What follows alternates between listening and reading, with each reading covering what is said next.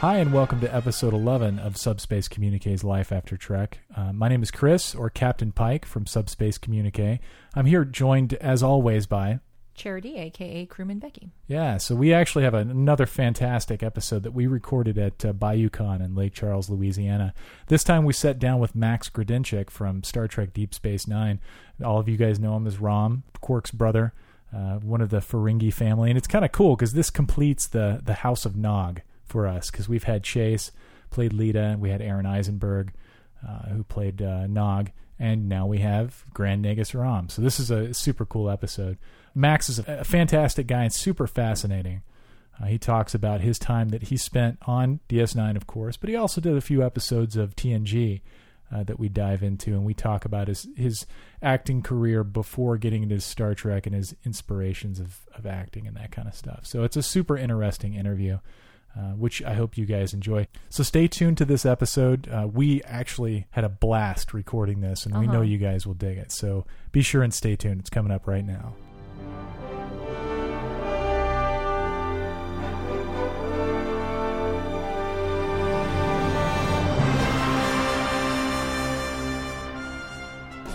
Hey everybody, welcome back to the show. Again, like we did with uh, with Vaughn's interview, we're in uh, Lake Charles, Louisiana, uh, at BayouCon, and we're actually sitting here with Max Grodenchik, uh, who played Rom, uh, Grand Nagus Rom, on Deep Space Nine.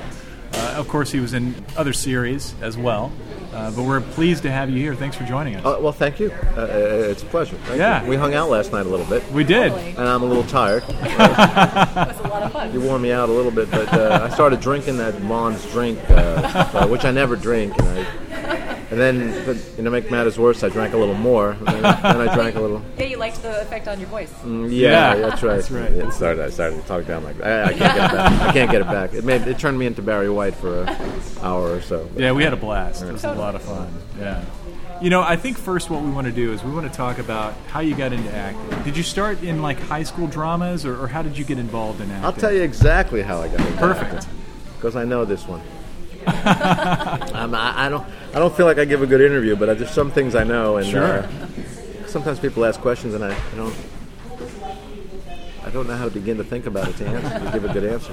Uh, uh, when I was in high school, when I was in high school, we had somebody, one of the music teachers organized a competition between the three. High school, I had three classes. Uh, uh, there was a senior class, a junior class, and a uh, sophomore class. There, there was no freshman class. That, it's just the way the structure was at the school. Um, and she said to the three classes, "Come up, come up with a little uh, 45 minute uh, uh, play, musical, and it, the best musical will win the competition.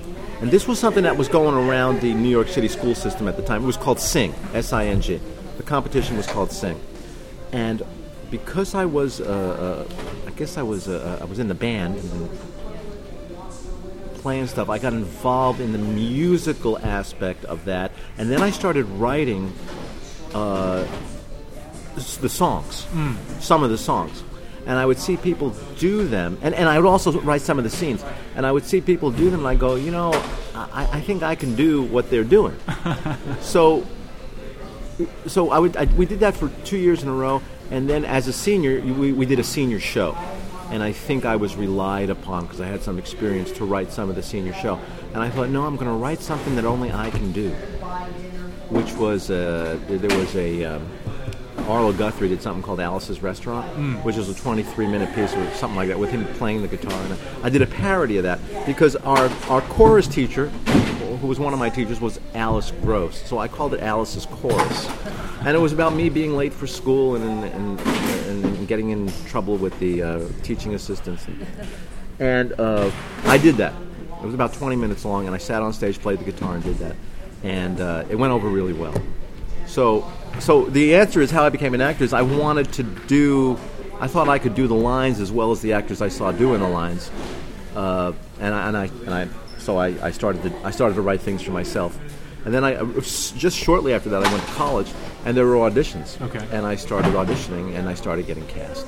Oh, that's great. And that's the long story short, or maybe it's too long a story. but I, I, I heard something that uh, Dennis Miller, the comedian, said. He said, uh, he went to a comedy club and started telling jokes, and people laughed. He said if they didn't laugh, he'd be a, an accountant. So it was like that with me. I went, I went, I went to audition, and people cast me, and uh, I got in with some. I, I just got in with the right crowd, you know. Uh, a, a little bit of luck, I think. Right. Um, we had a group called the Swamp Fox Theater. In fact, it featured an actor you, you, you may want to look him up named uh, Maury Chaykin Okay. who, uh, after Buffalo, I think he moved to Canada. He became a Toronto actor, and uh, he's done some things that you would recognize him. He passed away about a year ago, I think, but he was part of the Swamp Fox Theater, and uh, I read for them. They were doing a version of One Flew Over the Cuckoo's Nest, and um, I read for them. And I remember I went in with a guy. Two of us read together. The other guy had a long, long, long, long speech, and I said something like yes. And long, long, long, long speech. It, you know, life is luck a lot. And so I, I, I was a little dejected, and I, I went outside, and my friend who knew them, Sue Whaley, she knew the Swamp Fox Theater. She was like in with them. She said, "What's what's going on?" She said, "Well, I just read, and the, and the other guy had this much, and I had a, like a line. He played like he had the Chief Bromden speeches or something, and I just chimed in, you know, a couple of words." And uh, she said, "I know these guys. Come with me." And she said, she told him what I said. She said he didn't feel he doesn't feel he had a fair audition. So they gave me something else to read. I read it, and then they, they gave me a small part, and I was I was part of them, That's great. and that was a big feather in my cap. And That's awesome. you know, it went on from there. And when did you make the move out to Los Angeles? Oh God! Well, from from from college, which was the University of Buffalo, I, I, I became uh, I, I became a uh, I was a music major. I started to be a music major, but you had to work too hard. So I, I went into the drama department. I went in, uh, I went into the drama department, and I had done some plays. And someone said to me, "You know, when you do a play, you get credit for it. They give you four credits for doing a play." I said, "Really?" so I was hooked, and I became a drama major. and uh, after that, I went to. I kind of hitchhiked around the country after that. I was free for like uh, six months or so, and I wound up in Berkeley, California. Oh, wow. And there was a uh, acting teacher there named Jean Shelton. She's still teaching today. I understand she's not doing very well. She must be like 150 years old. Uh, Jean, I love you, but but she she was in Berkeley, and I studied with her, and now she's in San Francisco. But uh, I studied with her, and I started to audition for things, and that's really where I started in San Francisco. I, I worked at a place called the Magic Theater. Okay. Uh, Danny Glover was there at the time. He worked Oh, at the Magic Theater. A guy named Peter Coyote was there. Sure. He worked at the Magic Theater. trying to think. Sam Shepard, the player, was the playwright in residence at the Oh, Magic wow. Theater. So it got uh, it got a lot of acclaim, and uh, I did like five shows there. Wow. And uh, that was where I uh, really thought I. That was really really thought I, I belonged. Yeah. So So when you moved, uh, when you you made the move to Los Angeles, um, according to IMDb, Internet Movie Database, you did a, a show called Chu Chu and uh, the Philly Flash. no, I had an agent in San Francisco named uh, Ann Brebner. Okay. and and it's interesting how I got how I got them was I was doing a play by John O'Keefe in, in San Francisco at the Magic Theater, and um, one of the agents from the Brebner agency came to see me. So I went to see her, and they were a little well. Uh, why are you here? And I said, well, she saw me in the show, and she said, she said, come see me, and then she said, well, let me, let me see, let me see if I could set up an appointment for you. At the same time, ABC Television used to do a tour around the country to look for new talent, Okay. and they were in San Francisco. And my, my teacher, Jean Shelton, had helped them out apparently. So, so they asked her, as a favor to her, they said, "Do you want to send some people over that we could audition?" And they auditioned me, and they picked me. Awesome. Oh, that's great. It was like it was like 48 hours of. Uh, I was a movie star for 48 hours. It's like everybody in town who knew me was jealous of me, you know? and they screen tested me. And uh, Tim Flack, who was the casting director, who who was in charge, there was like a group of three: Tim Flack, Joyce Selznick, and I forget the other woman's name. But uh, they happened to be auditioning right next to the Brebner agency. It was very close. He said, "We want to screen test you, but we can't legally do that unless you're represented by an agent, and we want to take you into the Brebner agency next door. Is that okay with you?" I said, "I already spoke to them, and they don't." I was so young. God, I, I said I already spoke to them, and they, they you know, they, I have an appointment with them next week. They said we're going to walk you in there. I said no, no, no, I'm going to see them next week. They said you don't understand. Come with me. And he put his arm around me and he walked me in there. He said we want to screen test this guy. And man, it was like a, a 180 degree. Come on in. Here's Ann. Here's the owner of the agency. You know, here's, here's the woman you were going to see, but she'll see you now. man, so that was. That was great. That was you know it was power walking through that door because he was the casting director for ABC Television. Sure. Yeah. So that was a big break for me. know. So has music always been a part of, um, maybe not, maybe not your acting, or did you do a lot of musical plays, or, or I know it's been a part of your life. I love music. Right. Just love it. Yeah. I just love it. I just love it. I hear a song and I go, I remember where I was when I first heard that Sure. song. You know, I, I, I just love music. I love the power of music. Yeah. I, I hear songs and I go, wow, I was, you know, I was driving cross country with my sister when that song was popular. Wow. You know, it, it so many songs do that for me. They, they, they, they lock in a time and place in my life.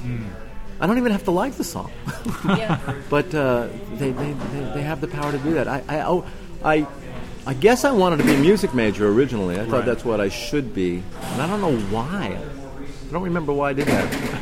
I was musical. You know, when rock and roll came out, I was try- I was trying to sell songs. That's what. God, you're making me remember this stuff. we had a teacher strike in New York, and I remember taking my guitar and going around to the music uh, publishing businesses in New York. And there were there were places that would actually see you. I mean, it wasn't like a such a brazen thing to do. There are places that you'd go in and say, "We have uh, we have appointments available on Tuesday from three to five. We see new talent." So I would do that, and uh, I remember, man, I was so excited. S- someone finally said to me, "We want to record your song." I was trying to sell songs, you know, and because of the teacher strike, I was able to, to, to see all these people. We want to record your song. Now, I didn't expect anybody to say that.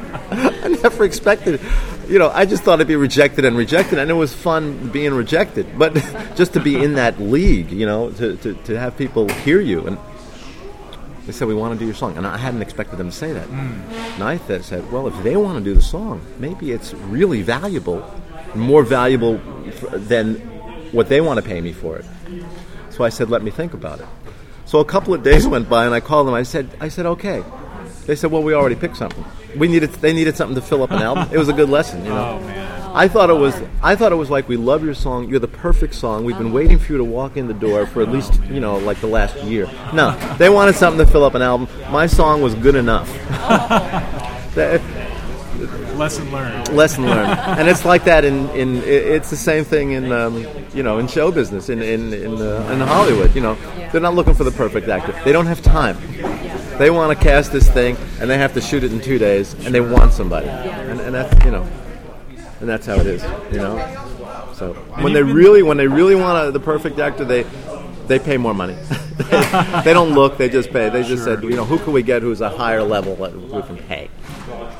So anyway, I don't know if I'm answering your questions, but it's, it's actually I'm having fun. I'm having fun reminiscing. No, Um, that's great. That's perfect. Yeah. the, yeah, that was uh, so music. I guess I want to. You know, it was the the Beatles had come out, and, uh, there was the British revol- revol- the British uh, invasion in the country. And, uh, you probably don't remember that, but it was a, it was a very exciting time, and everybody had a rock and roll group, or, or wanted to wanted to be the Beatles, or, or, or the Rolling Stones, or the Kinks. Or the Dave Clark Five was big at the, the beginning of that, and. Uh, everybody wanted to do music, do something musical, and uh, I got a guitar. My sister had a guitar, and I learned how to play and then I got my own guitar, and uh, yeah, and it was exciting. And I started to write songs.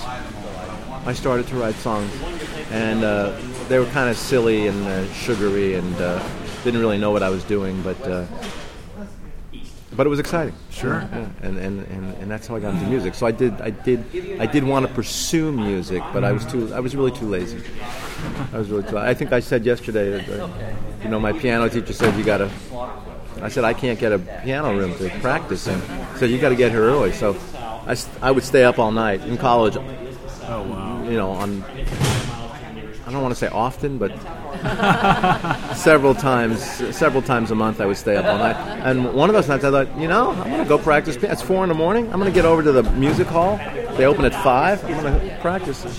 There's a line of people waiting to get in. I thought, my God, I can't catch a break. So, I, so I, it, I thought, no, what I, what I said yesterday was, oh my God, those people are really dedicated. I can't, I can't compete with that.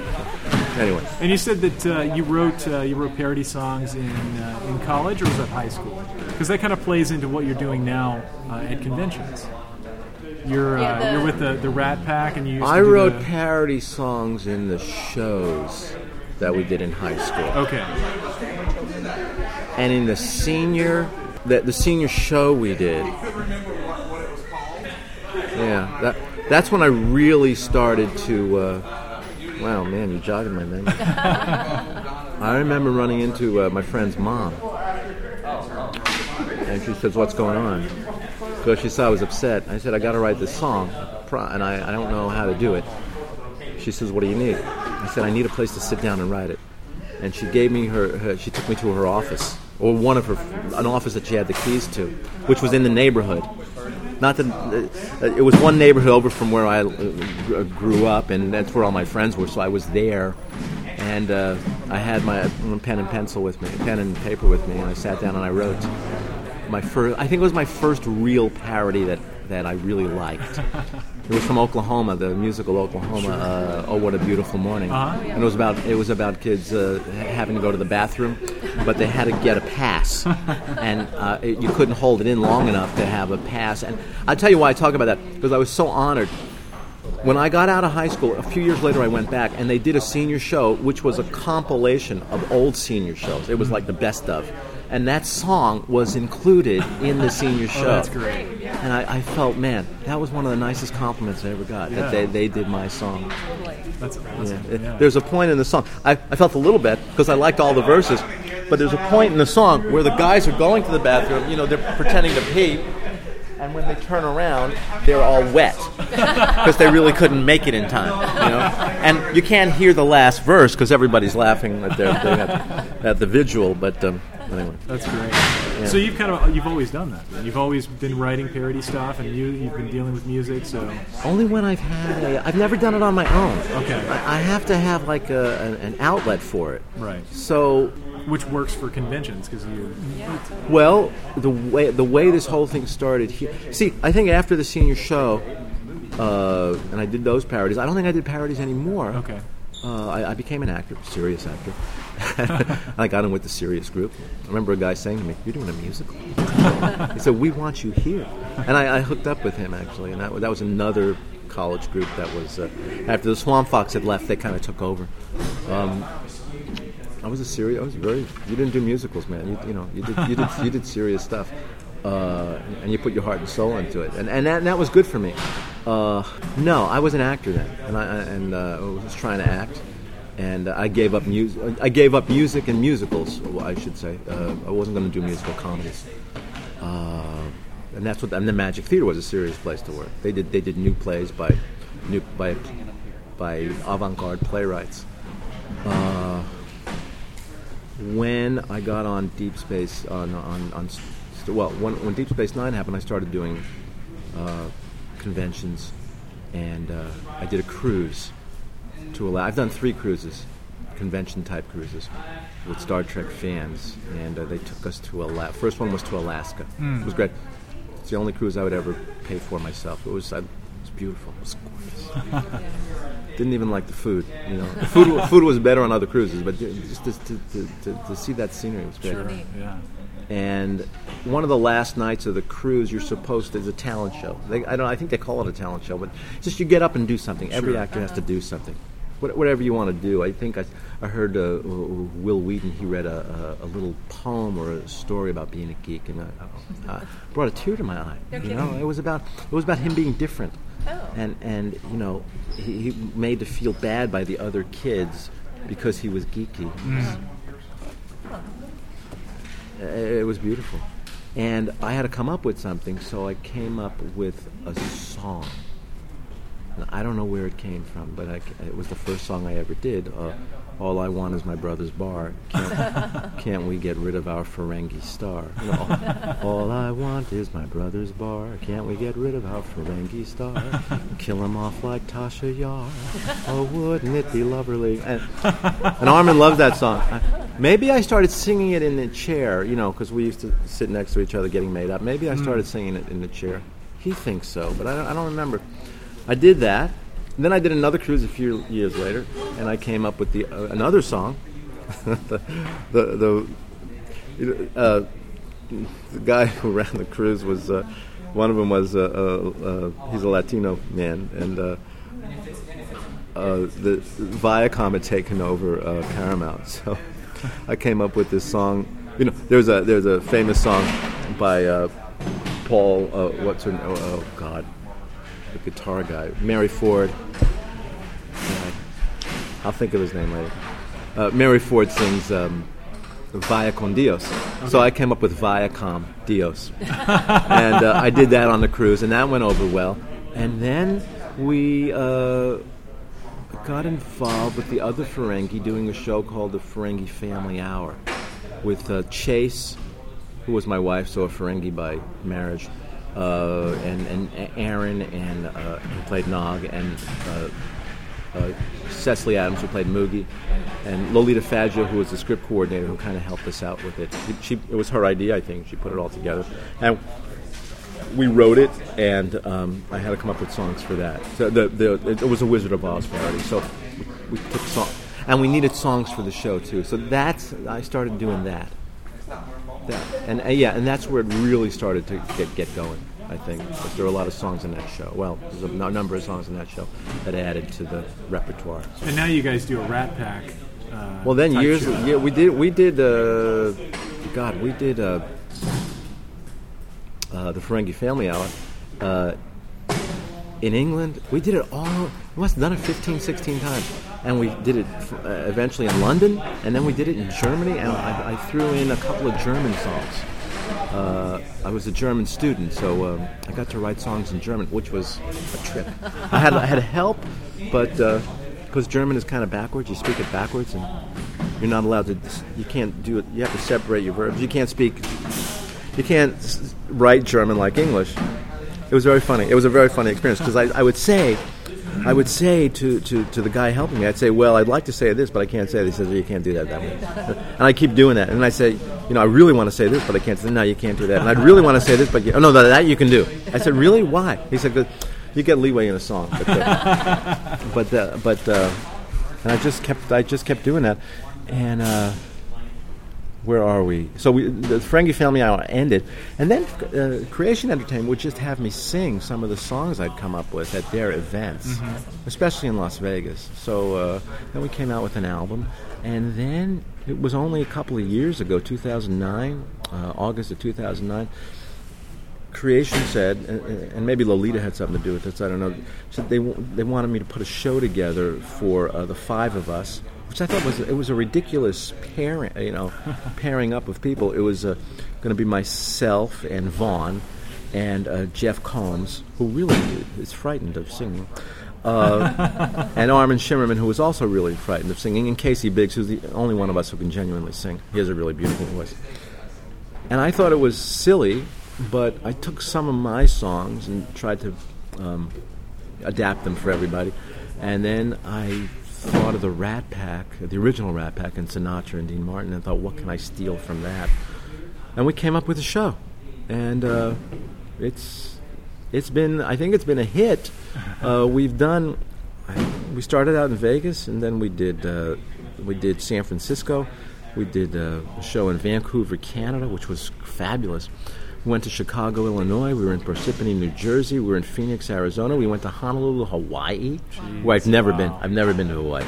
It was it was fabulous. I mean, I I didn't think I'd ever like Hawaii, but because I've heard so many good things about it, I thought it can't be that nice. But, but it really was pretty nice. It was really pretty nice. And we have, let's see, well, as I said, we just did Phoenix. We have um, Chattanooga, it's Chattanooga, uh, Nashville, Tennessee, coming up in Boston, Massachusetts.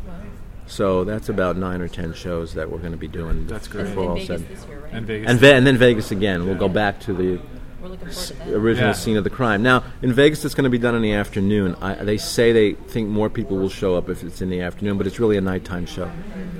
So uh, I don't know if there's going to be kids in the audience. I mean, if, I think most of the stuff is pretty clean, but uh, but um, I don't know if it's a kids show really. Yeah. not, Yeah. you know. Yeah, we're Uh, looking forward to seeing it. Oh, yeah. We'll be in Vegas, so we'll. It'll be in the afternoon, and we're supposed to, you know, we drink at night. We, we get served drinks. We get served two drinks per show, and uh, we wear tuxedos, which are kind of evening wear. You know? So I don't know. I don't know if it'll be four o'clock, five o'clock, late afternoon, something Yeah. like that. So that'll be where we started, and uh, and now everybody has brought songs into it. Uh, Casey has brought his own songs, and uh, Jeff Combs does his own songs. Jeff Combs is really. He's bizarre. he can only sing his own songs. if I give him something to sing, he, he can't. He can't. He can't sing it. He's great on his own songs. You would never think he'd have any fear of singing.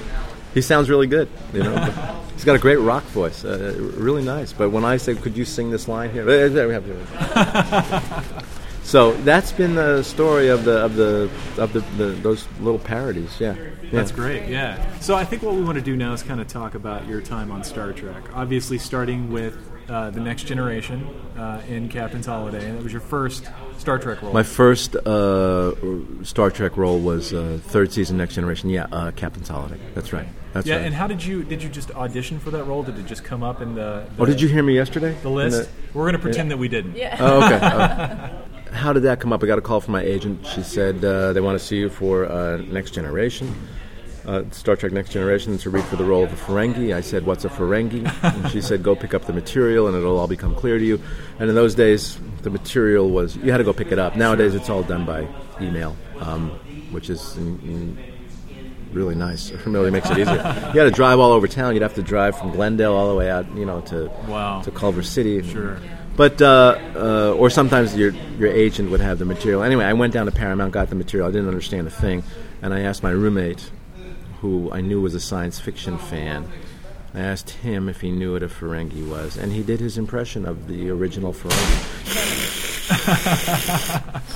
and uh, he started to talk with a slurred, slurred speech, and he grabbed my lines and he started to read them. Uh, she took my money, human. and, and I, I thought it was a little uh, out there, and I thought, I thought if I did that, I'd look like a bad actor. So I called my brother and I said, uh, well, I said, hello, brother.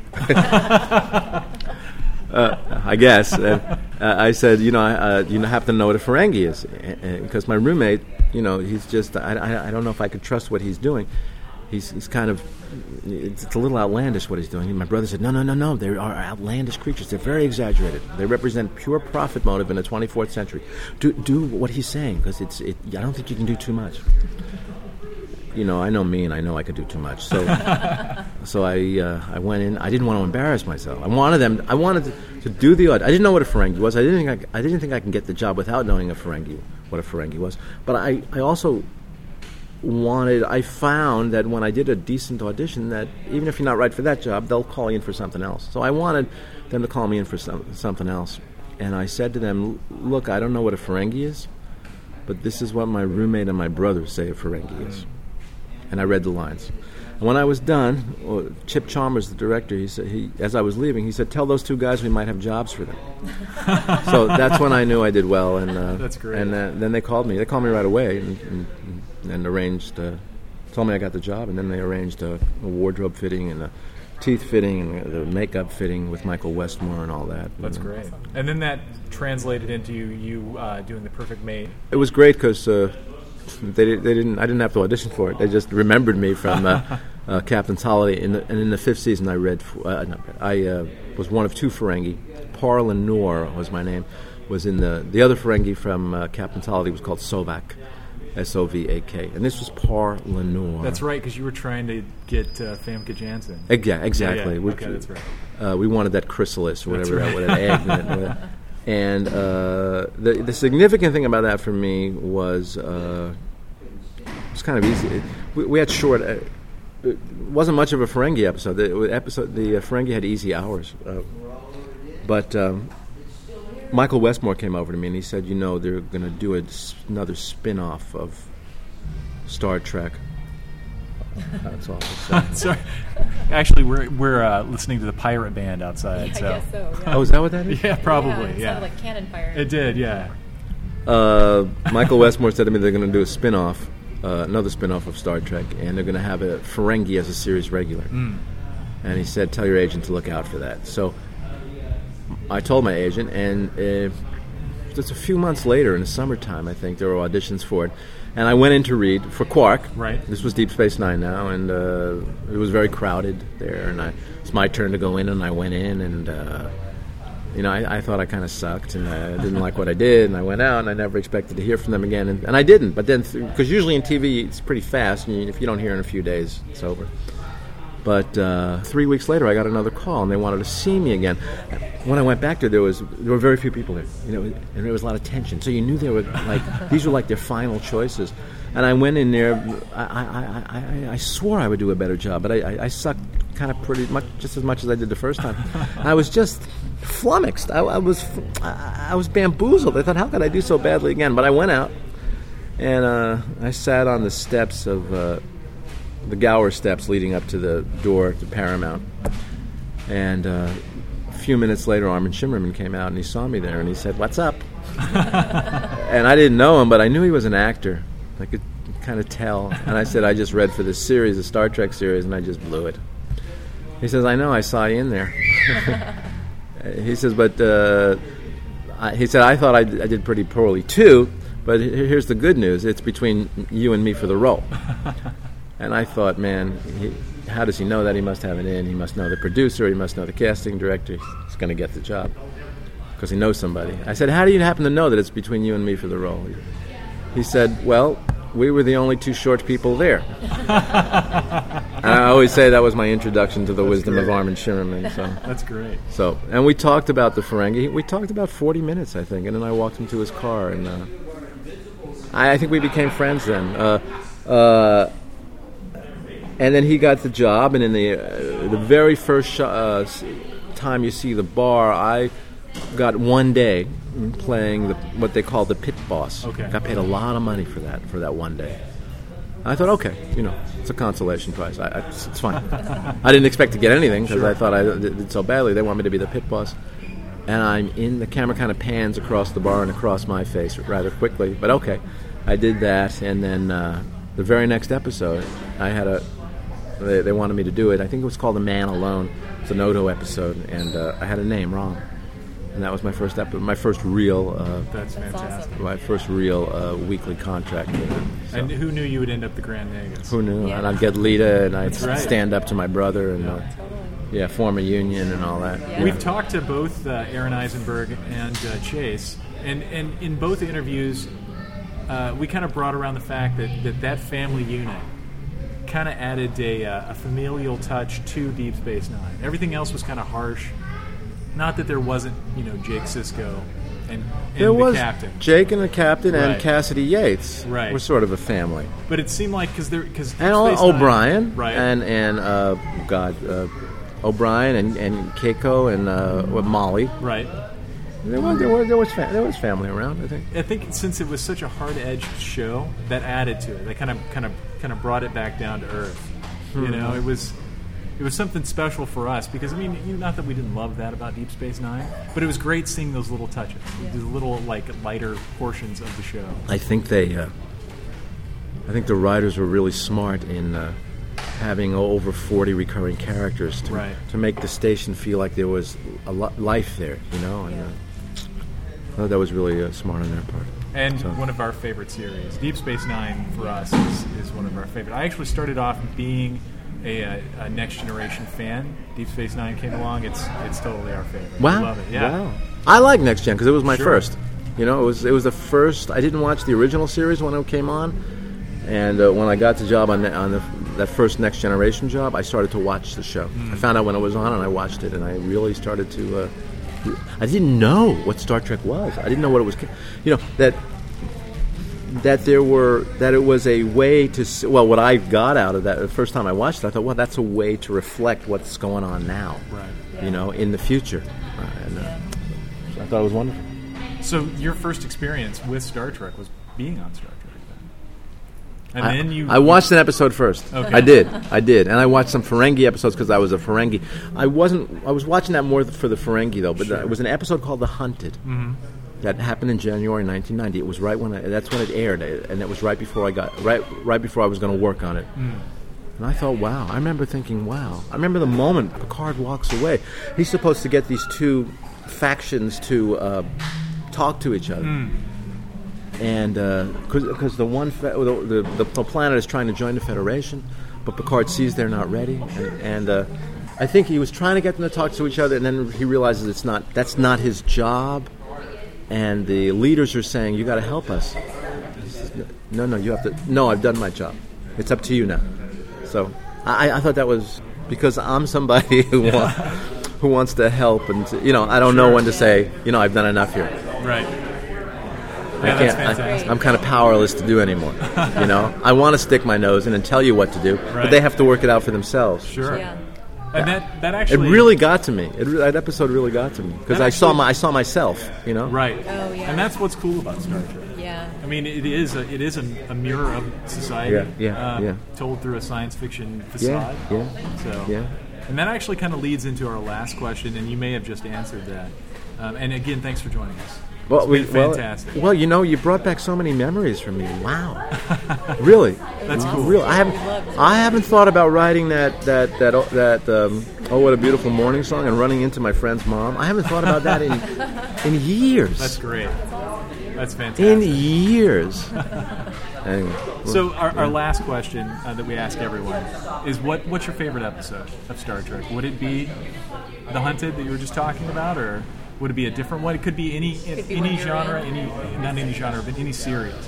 So, do you have a favorite? you're not talking about Deep Space Nine. It could be It could Deep be Space Deep Nine. Space Nine, whichever. and it could be for personal reasons or from watching the se- watching the episode. Or you were pleased with your performance? Or? Yeah. The most brilliant episode of Deep Space Nine, I think, which is pro- what I say is my favorite episode of Deep Space Nine, is Trials and Tribulations.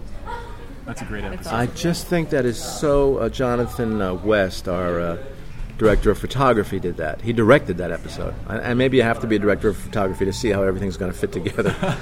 um, I just thought that was so brilliantly, seam- seamlessly woven together yeah. Yeah. With the old with the old crew and the and and, and the DS9 guys. I, I just thought that was wonderful. It's a So, great episode. um, I like Far Beyond the Stars. I I think that's a wonderful story. I, you know, I know Deep Space Nine the best, so it's easy for me to rattle off uh, things. I know what I'm supposed to say for Next Generation. What,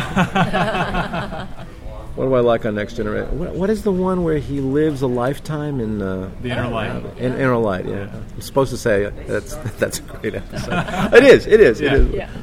Uh, I think I do like that one, but I, I- I can't think of the other next gen episodes that I really like. Oh God, the one where Data's kind of on trial.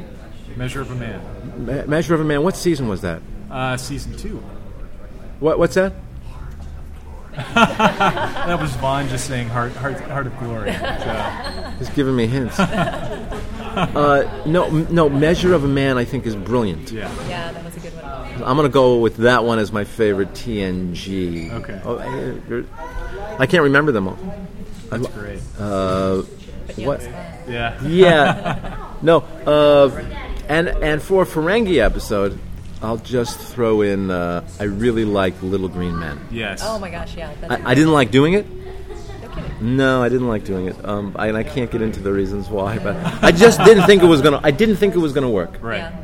and uh, and I, I you know I it, it, I think it worked. You know when we did we had a f- final lunch with everybody. Uh, it was like the last episode, and we were all invited to be out of makeup in the bar. Uh, Aron and myself, and I forget uh, people who wore heavy makeup were invited to be uh, when when James Darren sings uh, "And the Way You Look Tonight." I think. Uh, Oh. we're invited to be part of the, be patrons in the bar in our real faces. Oh, wow. And I don't know if you can see much of us, uh, but the producers are there too, the writers. And uh, there was a lunch break, and, and during the lunch break, we went into we went to an empty soundstage, and they, they put out tables for lunch. And there were monitors all over the place, and they started showing the show, the series, different things, highlights, if you will, of the show. And people were eating, people were eating, people were eating.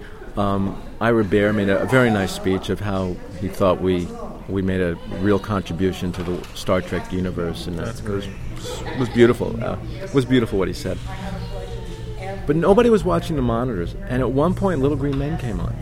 The part where Armin is doing this with his nose, and he feels he can take advantage of these uh, the, the the American soldiers or uh, the, the Americans. He thinks they're they're really stupid, and uh, he's going to get the best of them. And as it played, you'd hear a little bit of laughter, and people started to see. People stopped eating to look up. That's at the- great. They didn't stop. I didn't see them stop for anything else. But Little Green Men came on, and they started to watch it. You know, and it was Gotta be it was a real nice. It was a real nice tribute. It really was. I, I, I do like. I do like the way that episode looks. That's great. I would have done it. I would have done it differently, and I probably.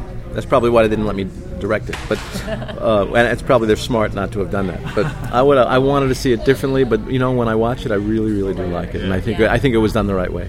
So Fantastic. So again, thank you so much for joining us. Uh, it's been fantastic meeting you this week. wow, this has been a this has been a half hour. Yeah.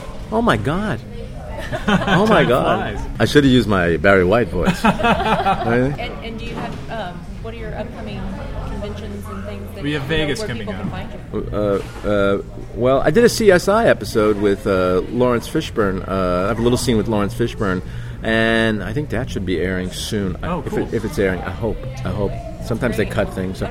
Well, we have a the Rat Pack will do Boston in the middle of July. We'll do. I should know the dates. I don't. We'll do Ch- uh, Nashville at the end of July, and then two weeks later, uh, we go to Vegas to do our Rat Pack there, which is to see that.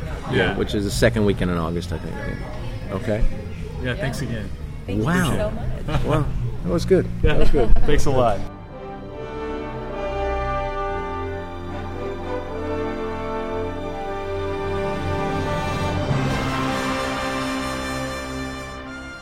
So that was episode 11 of Life After Trek. I hope you guys enjoyed that interview. Max was a super cool guy. Just like Vaughn, he stepped away from his table, spent some quality time with us discussing his time on Star Trek, which is, like I said before, which is rare. It's super cool that they, they thought enough of us to walk away and kind of sit down and get like an intimate discussion going. And of course, Max, fantastic guy, super fascinating. So was Vaughn. Uh, and we had a blast hanging out with them in BayouCon uh, 2011. If you haven't been to our site before, that's subspacecommunique.com. Uh, our tagline tagline is Trek Culture Served Daily. We try to put out something pretty much uh, once a day. We miss a few throughout the month, but you know we got to take a break every once in a while. You guys can check that out. You can also check us out on Twitter. That's twitter.com slash subspacecoms and Facebook, facebook.com slash subspacecoms. Uh, but you can subscribe via iTunes to make sure that you get that episode the moment it's released.